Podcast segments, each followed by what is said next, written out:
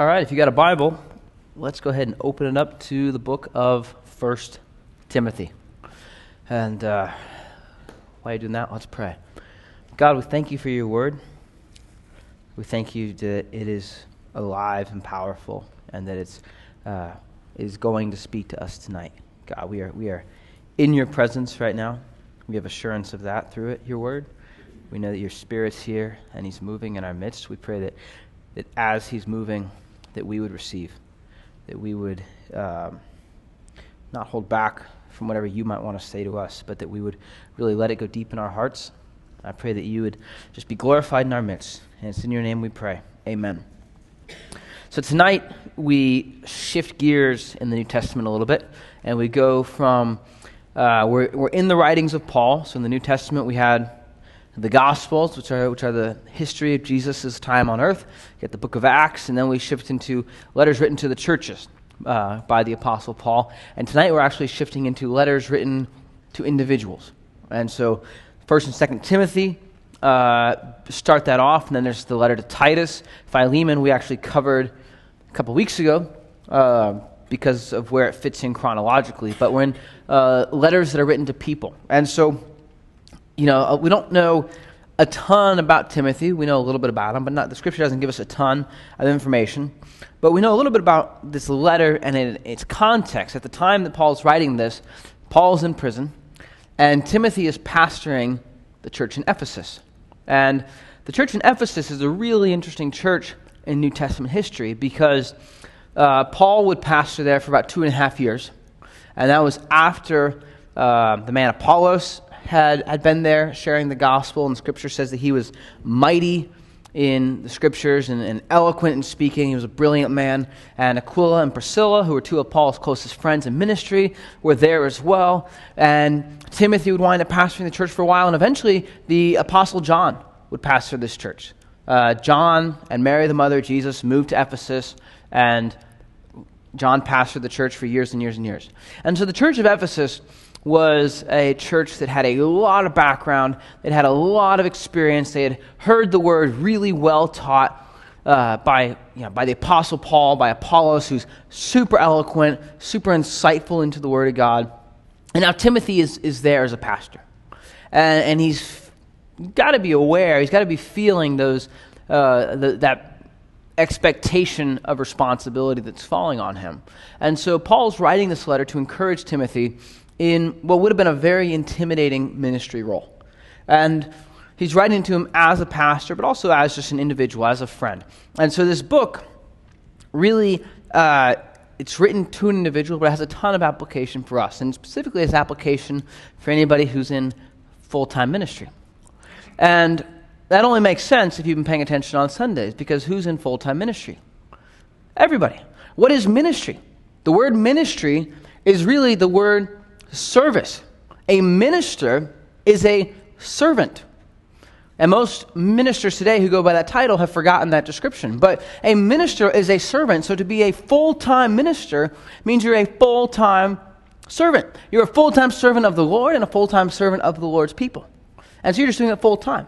It has nothing to do with where money comes from or whatever else. It has to do with are you responding to the call of God on your life? And so the book of Timothy, of 1 Timothy and 2 Timothy next week and Titus the week after that are all super relevant to anybody who is in full time ministry. If you are in the service of God, these books have application.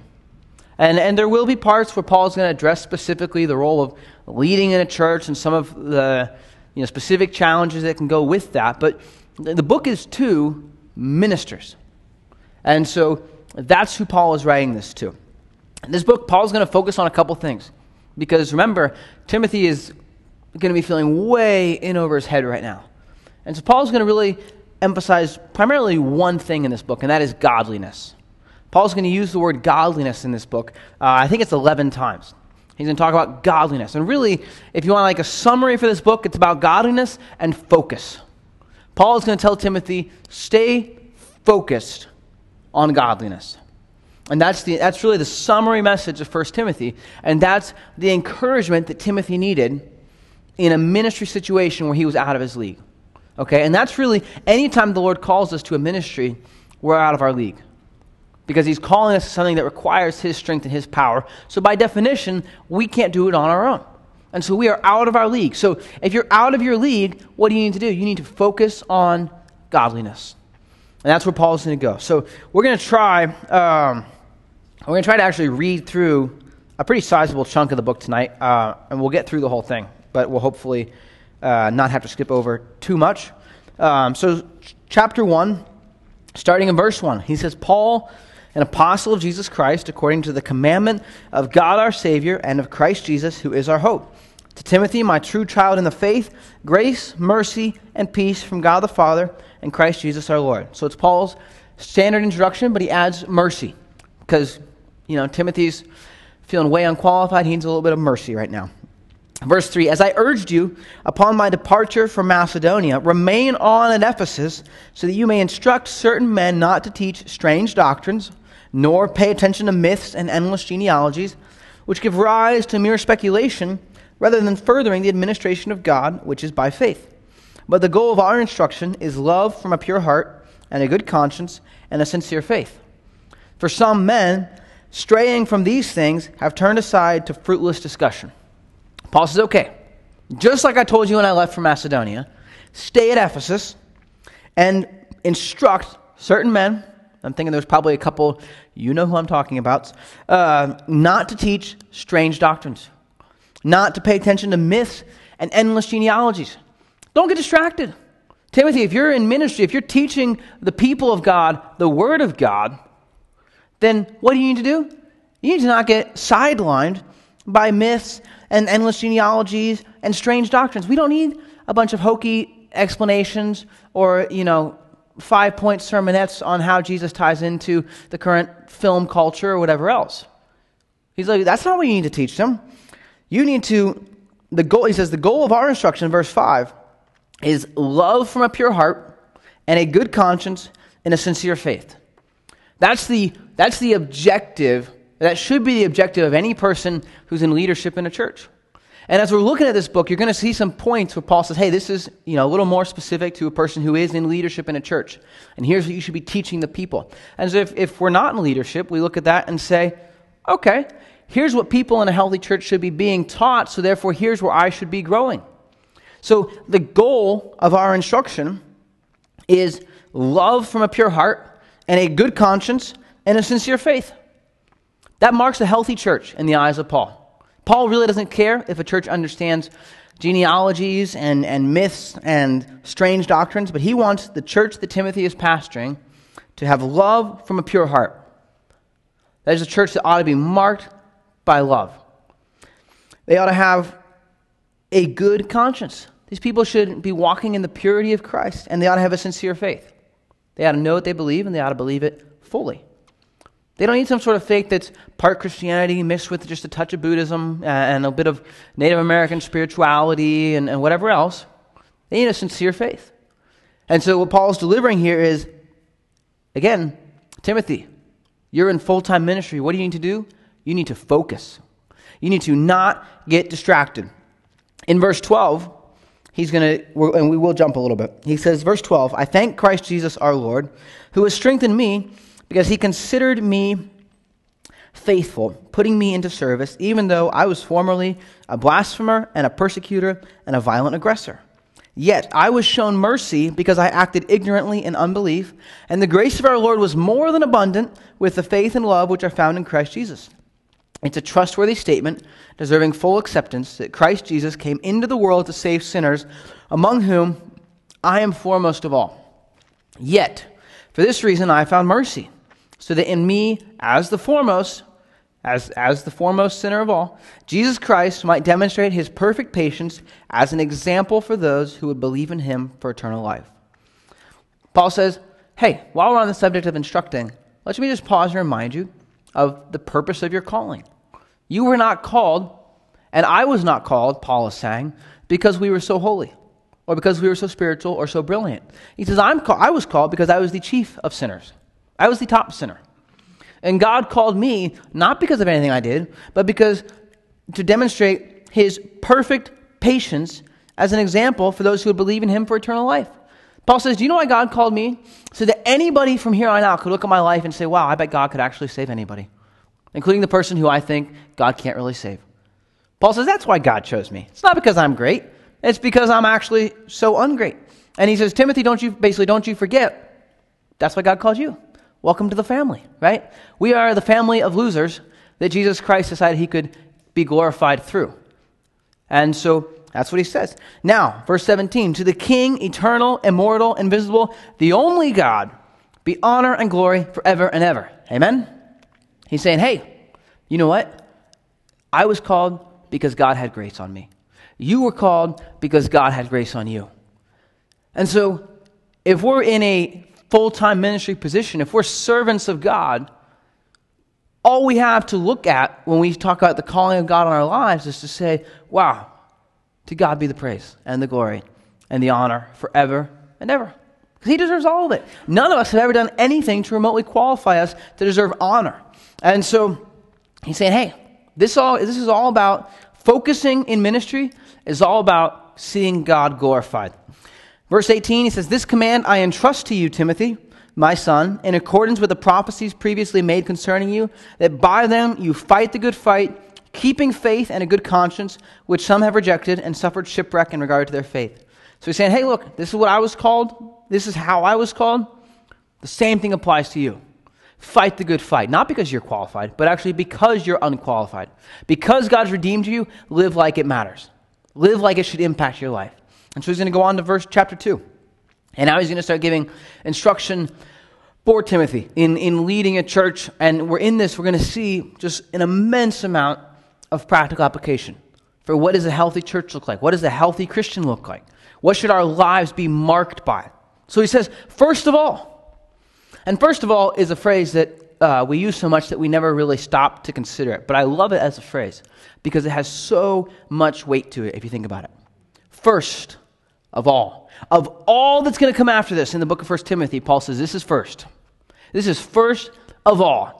Then I urge that entreaties and prayers, petitions and thanksgivings be made on behalf of all men, for kings and all who are in authority, so that we may lead a tranquil and quiet life in all godliness and dignity. This is good and acceptable in the sight of God our Savior, who desires all men to be saved and to come to the knowledge of the truth. For there is one God and one mediator also between God and man, the man Christ Jesus, who gave himself as a ransom for all, the testimony given at the proper time. For this I was appointed a preacher and an apostle. I am telling the truth, I am not lying. As a teacher of the Gentiles in faith and truth.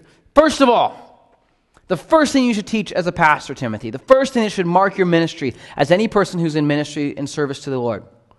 Paul says, I'm urging you. You got to let prayers, petitions, entreaties, and thanksgivings be made on behalf of all men. Your life should be marked by prayer as the first thing that stands out when people think about you. Paul says, and, and not just, and, and we can kind of wrap our, get stuck in this idea that prayer has to be some sort of theological exercise, and, and it's not. Prayer is a conversation, it's an interaction with God. And so see it as a conversation in a conversation with, with a person, generally, you know, you kind of give them a stat. Sometimes you, if you're catching up with somebody, you give them a status update. You tell them things that you're worried about, things you're concerned about, things you're thankful for. Paul says that's what you're doing with the Lord. You're in constant communication. And bear in mind, do it for all people, even the people you think are chief of sinners, because Paul was chief of sinner at one point in time. Somebody else is chief of sinners right now. And God wants to save that person too. Because God here, He says, desires all men to be saved. There's a teaching in the church sometimes that God desires some or most people to be saved, and that He created other people just to go to hell, and, and tough luck for them. Sorry, that's unbiblical. Paul says right here, God desires all men to be saved and come to the knowledge of the truth. He says, For there's one God and one mediator. And, and he says, For this I was appointed a preacher. I was appointed a preacher, Paul says, to urge people to pray and to make them understand the gospel. That there's one God and one mediator between God and man. That's the man Jesus Christ. And that prayers, petitions, entreaties, and thanksgivings ought to be made on behalf of all men. Because God desires all men to be saved. That's what Paul's saying. That's Paul's role as a teacher and as a preacher of the gospel. That's the role of every single one of us. to, to live a life marked by prayer and to understand the gospel. Now he's going to break down just a little bit, and he's going to give an exhortation to the men and an exhortation to the women. So he says, Therefore, verse 8, I want the men in every place to pray, lifting up holy hands without wrath and dissension. Verse 9, likewise, I want women to adorn themselves with proper clothing, modestly and discreetly, not with braided hair and gold or pearls or costly garments, but rather by means of good works, as is proper for women making a claim to godliness. A woman must quietly receive instruction with entire submissiveness, but I do not allow a woman to teach or exercise authority over a man, but to remain quiet. Now you might think, boy, he gave the men a lot less work than the women. Now, I'm not a woman, but let me tell you something. He said, I want the men in every place to pray, lifting up holy hands. Now, he's not saying that every time you pray, you need to stand and raise your hands above your head and, and speak in a deep voice. But what he's saying is, I want the men to be marked by prayer. I have no idea how hard it is going to be for you ladies to do the things Paul tells you here. I know for a fact it's really, really hard for men to let prayer be their default MO, right? When the printer is jammed, prayer is, prayer is not what we need right now. What do we need to do? We need to rip that thing apart and get that piece of paper out of there, right? Car battery won't start. We don't need prayer. What do we need? We need to pop the hood and find somebody who's got another, who's got a set of jumper cables in their trunk right? What, what do we need? Men, we live in this default world where we, we have this idea in our subconscious that prayer doesn't matter. Paul says, I want the men to be marked by prayer in a healthy church and in a, in a healthy life. And he says, for the women, I want to adorn themselves with proper clothing, modestly and discreetly, etc., etc. He says, here's, and so uh, here's, what he's, here's what he's not saying. He's not saying it's wrong for a woman to make herself attractive. God created beauty. God loves beauty. It's a, it's a wonderful thing. But he's saying that shouldn't be the primary thing in a woman's heart. He says, let her clothe herself with good works. Right? If someone's going to describe a Christian woman, hot should not be the first word that comes to mind. Right? Godly, you know, I mean, I mean, it's fine if somebody gives a whole rundown and says, and you know what, she's actually a very pretty lady. There's nothing wrong with that. But if you're if you're living life as a Christian woman and that's your objective, Paul says you're, you're missing the point. And he says also, I don't allow women to teach or exercise authority over a man to, to remain quiet. And we take that pretty conservatively in this church and say, you know what? Paul is saying that a woman shouldn't have a pastoral position in a church. Okay. And some people look at that and say, wow, the Bible's so chauvinist. Well, back up. He says a woman should receive instruction with submissiveness. Understand what this is. And, and understanding the context of the world that Paul's writing and what he's saying. He's saying, I want the women to learn the doctrine. He's saying, actually, I believe women have the capability of learning and understanding the doctrine of Christianity. This is in a world where women were useful idiots, right? Women existed to bear children and provide physical pleasure for men and not much else in the world Paul's writing to. And Paul says, the women in this church ought to understand the gospel. The women have the ability and the capacity and the responsibility to understand the gospel. So he's not demeaning women at all. He's elevating them tremendously in this culture that he's writing to. Right? He is he's saying, you ladies have the ability to really understand the truth. So understand it. Right? So men need to have a life that's marked by prayer.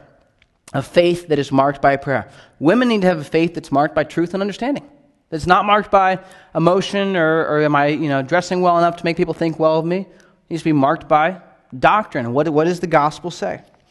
So, chapter 3, he's going to kick a little more into specifics for uh, actually leading a church. He's going to say, hey, if you're going to appoint somebody as either an elder or an overseer or a deacon, here's the qualifications they need to meet.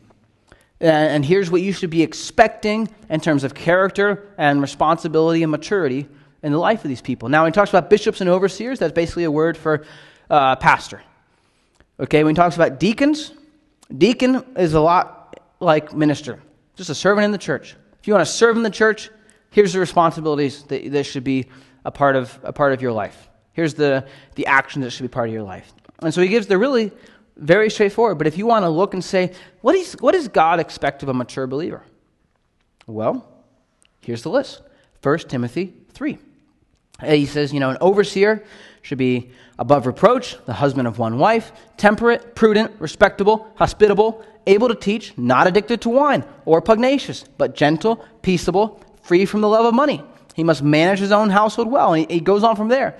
And he says he shouldn't be a brand new convert so that he won't get conceited prematurely. He needs to have a good reputation with people outside the church.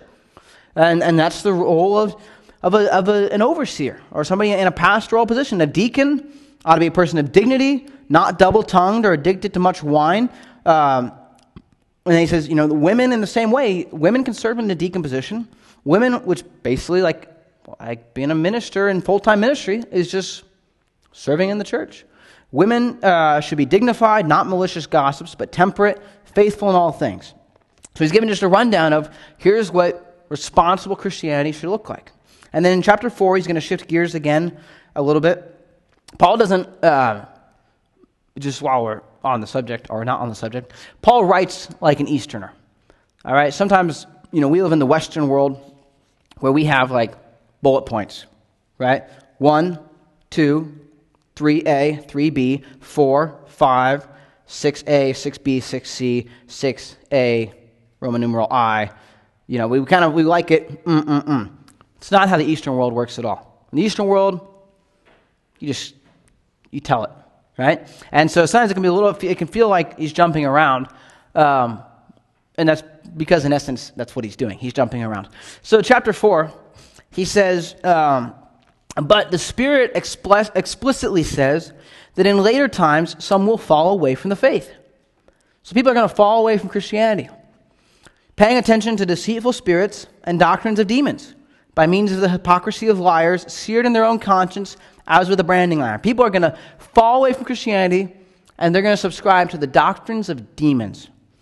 And they're going to be, verse 3, men who forbid marriage and advocate abstaining from food which God has created to be gratefully shared in by those who believe and know the truth.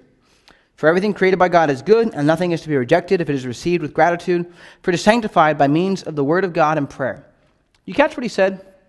He said, in later times, there are going to be people who fall away from Christianity, and they're going to subscribe to the doctrines of demons. They're going to try and teach you what the demons want you to believe. And you're kind of, you're bracing yourself for what is he going to be. And you know they're going to teach you? to not get married.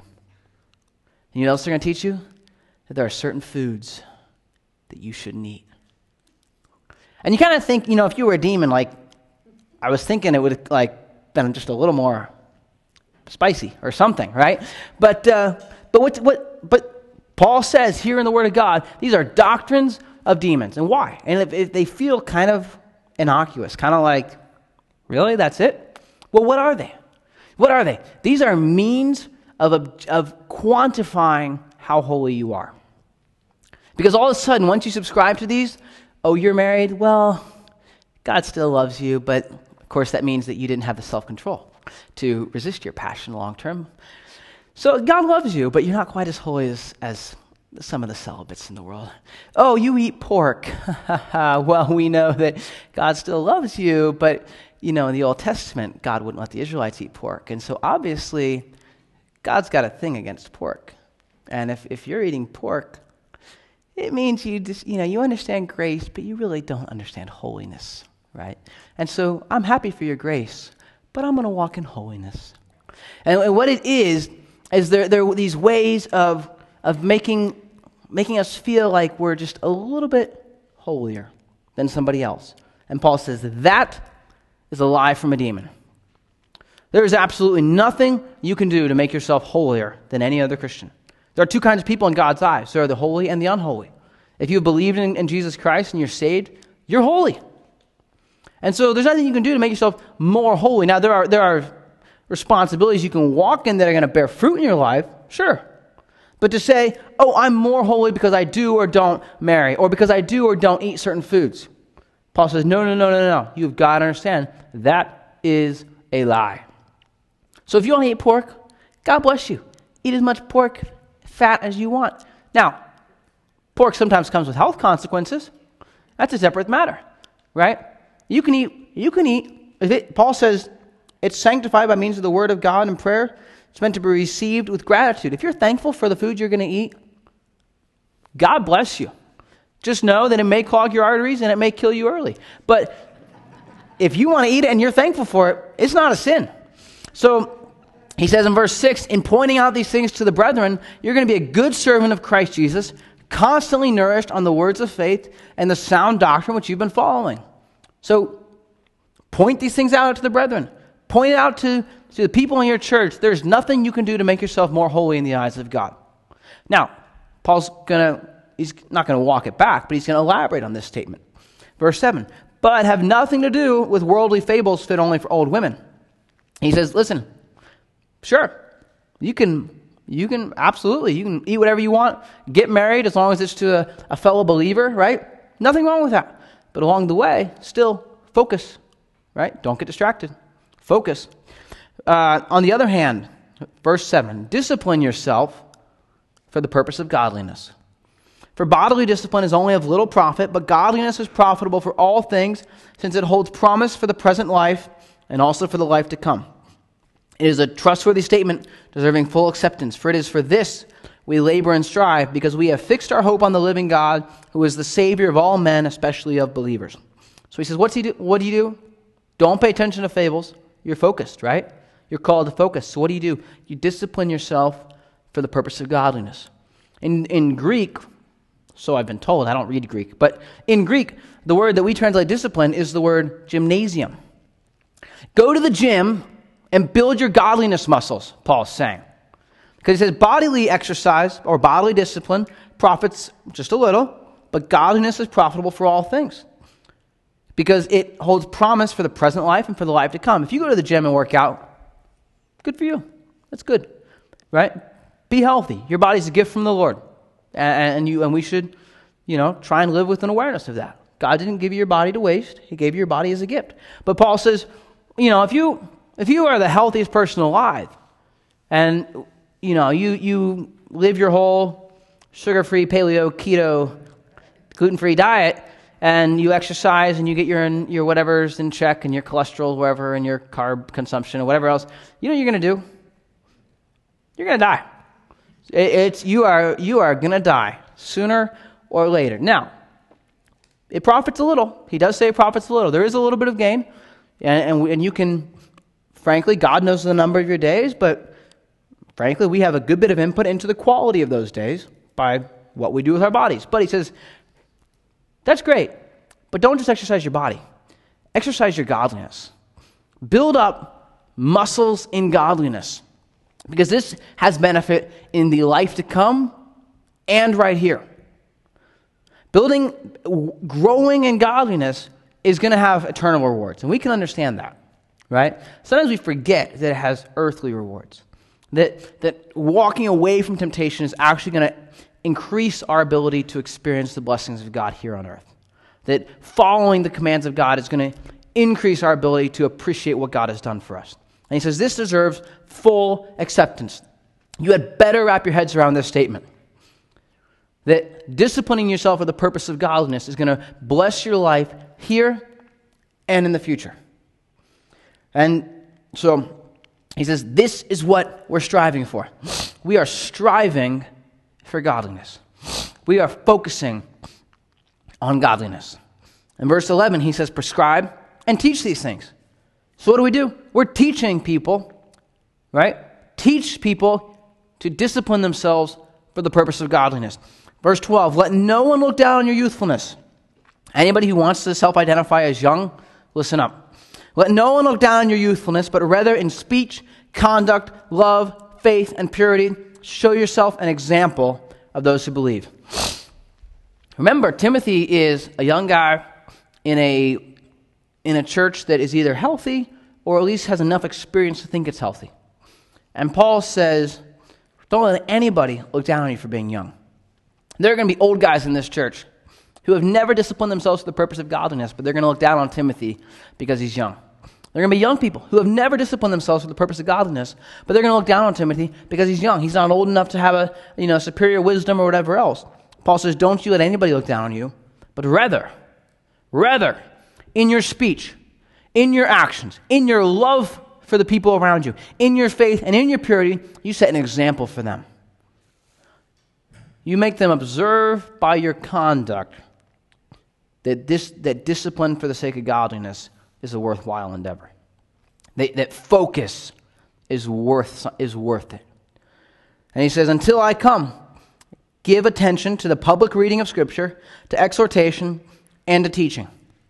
That's the MO for our church, right there. Until Paul shows up at our church, we're going to keep focusing on the public reading of Scripture, teaching the Scripture, and exhorting one another to live out the Scripture. Right? That's what we do. And so he says, verse 14, don't neglect the spiritual gift within you, which was bestowed on you through prophetic utterance, with the laying on of hands by the presbytery. Take pains with these things, be absorbed in them, so that your progress will be evident to all. Pay close attention to yourself and your teaching. Persevere in these things. For as you do this, you will ensure salvation, both for yourself and for those who hear you. So he says, hey, don't, you know, you've been given a gift from God. You've been given spiritual gifts. Every single one of us as believers have spiritual gifts from the Holy Spirit. Paul says, don't neglect that. Don't lay that aside. And here in the context, he specifically appears to be talking about Timothy's gift of teaching. And he says, You've been given a gift of teaching. Don't neglect that. Take pains with it. Do not say, Well, I'll just dump my responsibility to teach on the Holy Spirit and he can make something happen. Paul says, No, no. You let your progress be obvious to everybody. If you guys come here on Wednesday nights routinely, you ought to be able to say, Nate's a better teacher now than he was a year ago. Not because I'm awesomer, but because I've been not neglecting what God has called me to do. And, and for every single one of us in our life, there are gifts that God is calling us to. Don't neglect those. Walk in them. Discipline yourself for the purpose of godliness. And so Paul's saying, so, you know, he's saying you've got to do not let this, do not let demonic doctrines creep in where people can say, oh, I'm holier or whatever, but don't also use the fact that we're all holy as an excuse for being sloppy. Right? You're, you're, you are holy in the eyes of God. Nothing you can do is going to change that. Nothing you can do is going to make God love you more or less. But you're also called to godliness. We said in Thessalonians last week the will of God is your sanctification. Because you've been saved, He wants you to be, to be cleansed, to walk in the purity that He's inviting us to. Right? We are free to walk in freedom. And a lot of times when we talk about freedom in the church, it's, it's more like, I'm free to walk in this thing that's not exactly a sin. I'm free to do this. I'm free to do this. Paul's saying, You're free to walk in freedom. You're free to walk in godliness. And so he's telling Timothy, You teach that to this church through the Word of God. They have the freedom and the responsibility to walk in freedom. So, verse five, chapter 5, verse 1, he's saying, Hey, you're going to have to tell this to people. So, don't sharply rebuke an older man, but rather appeal to him as a father, to the younger men as brothers, the older women as mothers, and the younger women as sisters in all purity. Nice little footnote there. Um, he says, Hey, you're going to teach and rebuke and exhort and all these things. Do it appropriately. There, there is a time to be stern and serious, and those are very important. But understand in the kingdom of God that you're all still part of a family. And so you don't have you don't have the freedom to just burn bridges wherever you want, right? If you're going to rebuke an older man, it's like you're talking to your dad. And that commands a certain amount of respect. If you're going to rebuke or exhort an older woman, it's like talking to your mom. That commands some respect and some fear and trembling. If you're going to rebuke a younger man, it's like talking to a brother. If you're going to rebuke a younger woman, you better make sure you're doing it appropriately and, and in purity, like you would treat your sister. Okay? So, in this church, sometimes people need to be exhorted or rebuked or, or lovingly corrected or whatever else. There's your game plan right there. there that's how you do it. Um, chapter 5, he's going to kind of just give a couple, again, practical elements for leading in a church. He's going to talk about how to determine if the church should help financially support widows and, and some criteria for that. And then he's going to jump down and talk about being elders. And when you have elders in the church, what do you do if people want to bring an accusation against the elder? And also, what do you do if you need to rebuke an elder? And, and he gives some really helpful boundaries there. Basically, you can't just you can't just say, "Yep, we'll take any accusation against an elder." You also can't say, "Nope, the elder is perfect, no matter what accusation come against him." So he says, here's, here's the system for rebuking sin. Here's the system from protecting an elder from false accusation. And then, chapter 6, as he's just kind of wrapping up, he says in verse 3 If anyone advocates a different doctrine and does not agree with sound words, those of our Lord Jesus Christ, and with the doctrine conforming to godliness, he is conceited and understands nothing, but he has a morbid interest in controversial questions and disputes about words, out of which arise envy, strife, abusive language, evil suspicions, and constant friction between men of depraved mind and deprived of the truth, who suppose that godliness is a means of gain. That's a big sentence. Paul says if anybody's advocating a different doctrine than what I've just outlined in this book here, which is, by the way, Paul says, the words of Jesus Christ, then he's A, arrogant, and B, clueless. Nicely put. Paul says, all right, if you're going to advocate either for these doctrines of demons or for sloppiness or whatever else, that person's clueless. And they do not understand the doctrine of godliness. They do not understand that God is calling us to godliness. So when a church just refuses to talk about God's call to his church to be holy and only will ever talk about God's grace, they are failing to deliver the words of God. If a church refuses to ever talk about God's grace, they're doing the exact same thing. He says, What are these? These are men who suppose that godliness is a means of gain. He says, They're going to be men who rise up, who want to teach something that sounds like the gospel for profit.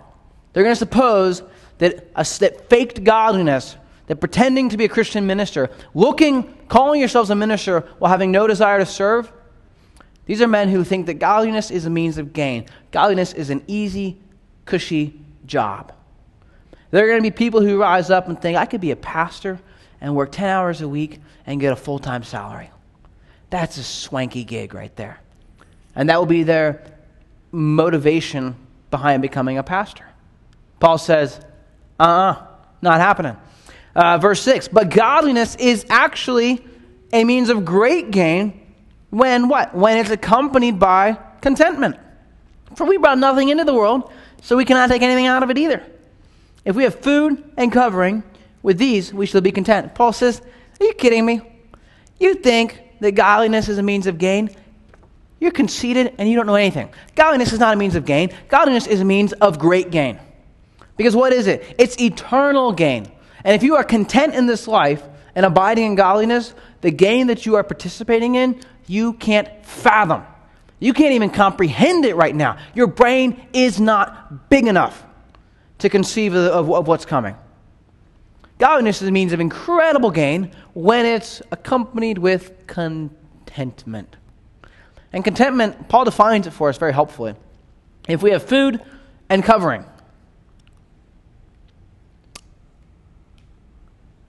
And, and, and, that's, and he stops there. Food and clothes. That is, that's honestly not quite as much as we would like, right? Food and covering, and covering, I guess, could argue we mean shelter too. So, food, clothes, and shelter.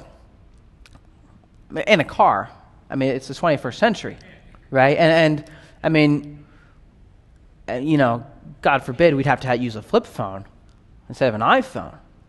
And as long as we have food and covering and high speed Wi Fi, I could be content, right? No, food and clothing and godliness. That's it. In the eyes of God, that's all you need. And that is a means of great gain. I'm not saying there's anything wrong with having other things, but there is something wrong if those are, are filling the pockets of your life that are supposed to be filled with godliness. He says, but those, verse 9, but those who want to get rich fall into temptation and a snare and many foolish and harmful desires which plunge men into ruin and destruction. For the love of money is the root of all sorts of evil, and some, by longing for it, have wandered away from the faith and pierced themselves with many griefs. So, a lot of times people will take this verse, or can take this verse out of context, and say, oh, the love of money is, is always bad. And, and Paul's saying, and, but in the context of this paragraph, if you're using godliness as a means of gain because of the love of money, that is going to be a root of all evil. Your life is, is going to everything bad that comes out of your life is going to probably be stemming from that. But he's saying, some by longing for it, you basically, when you're longing, longing to be rich as sort of the end result of pretending to be godly, you're just, uh, says, you're going to be plunged into ruin and destruction. If you're using material goods to fill the voids in your life that should be filled with God, then yeah, the love of money is the root of all evil. Uh, but uh, verse 11, he says, But flee from these things, you man of God. Flee from, free, flee from covetousness. Flee from the desire of riches or the idea that godliness is supposed to bring you some sort of gain here on earth and pursue righteousness, godliness, faith, love, perseverance, and gentleness. Pursue these things. Don't worry about false doctrines. Don't worry about myths and genealogies. You stay focused on righteousness, godliness, faith, love, perseverance, and gentleness. Fight the good fight of faith. Take hold of the eternal life to which you were called, and you made the good confession in the presence of many witnesses. I charge you, Paul says, verse 13, in the presence of God, who gives life to all things, and of Christ Jesus, who testified the good confession before Pontius Pilate, that you keep the commandment without stain or reproach until the appearing of our Lord Jesus Christ. He who is uh, verse 15, he who is the blessed and only sovereign, the King of kings and Lord of lords, who alone possesses immortality and dwells in unapproachable light, whom no man has seen or can, seen, can see, to him be honor and eternal dominion. Paul says, I'm charging you. He's wrapping up this letter. I am charging you. I am calling out to you. I am entreating you. I am begging you. And the Word of God would say the same thing to each one of us. I am entreating you, pursue these things. Fight the good fight. Take hold of that to which you were called. You were called to ministry. You were called to serve the Lord. Take hold of that. Let that be what defines your life. Let the fact that God loves you and has called you drive everything else in your life. He says, I'm charging you in the presence of God and in the presence of Christ Jesus. I'm charging you in the presence of the God who you cannot see, who has not been seen, whom no man has seen, to the God who all honor and dominion belongs to. In, in the name of that God, take your call seriously. Pursue godliness. Do not pursue riches. Do not pursue myths and genealogies. Don't try and quantify your holiness. Discipline yourself for the purpose of godliness. As he's wrapping up, verse 17, he says, Instruct those who are rich in this present world not to be conceited or to fix their hope on the uncertainty of riches, but on God, who richly supplies us with all things to enjoy. If, if dinner tonight was your third meal of the day, you would qualify as rich. And so, do not be conceited. Do not fix your hope on the uncertainty of riches. Riches, riches vanish away. I forget what it is. Something like $7 trillion in the United States are just gone this year because the stock market fell. It's just, just $7 trillion that just no longer exist. They're just, they're just not there. Riches, I don't, I don't care how much you've got, it can all go. So, verse 18 instruct them to do good, to be rich in good works, to be generous and ready to share storing up for themselves the treasure of a good foundation for the future, so that may, they may take hold of that which is real life indeed. If you're rich, don't fix your hope on the riches here in the world. You be rich in good works. You be rich in blessing other people. You be rich in generosity. And he says, that's if you do that, you're taking hold of what's really life. People talk about being rich to live a good life. Paul says, no, no, no, no, no, no, no. I'm talking about taking hold of real life, real living. Oh, Timothy, verse 20, as he's wrapping up, guard what has been entrusted to you. And incidentally, if you've sat here and heard the word of God, it's been entrusted to you. So guard it. Guard what's been entrusted to you, avoiding worldly and empty chatter, which is most of the noise that's in our world right now, and the opposing arguments of what is falsely called knowledge which some have professed and thus gone astray from the faith. Timothy, don't you worry about cultural relevance. You worry about the Word of God. And his last four words grace be with you. Pursue godliness, discipline yourself for the purpose of godliness. Don't set your mind on riches. And the grace of God and the grace of our Lord Jesus Christ be with you. That's Paul's letter to Timothy. That's Paul's letter to anybody who's in the service of the kingdom of God. So, Lord, thanks for your word. Please let it sink into our hearts. Let it, let it drive us and impact us. We pray that your Holy Spirit would empower us to live it out. God, we want to discipline ourselves to walk in godliness. We want to take hold of that that you have set before us. Be faithful servants, faithful ministers. We thank you that like Paul, we're not, we're not in ministry because we're qualified. We're in ministry because you're qualified. So have your way with us, God. Go before us, strengthen us, use us for your kingdom, your power, your glory. And it's in the name of Jesus Christ that we pray. Amen.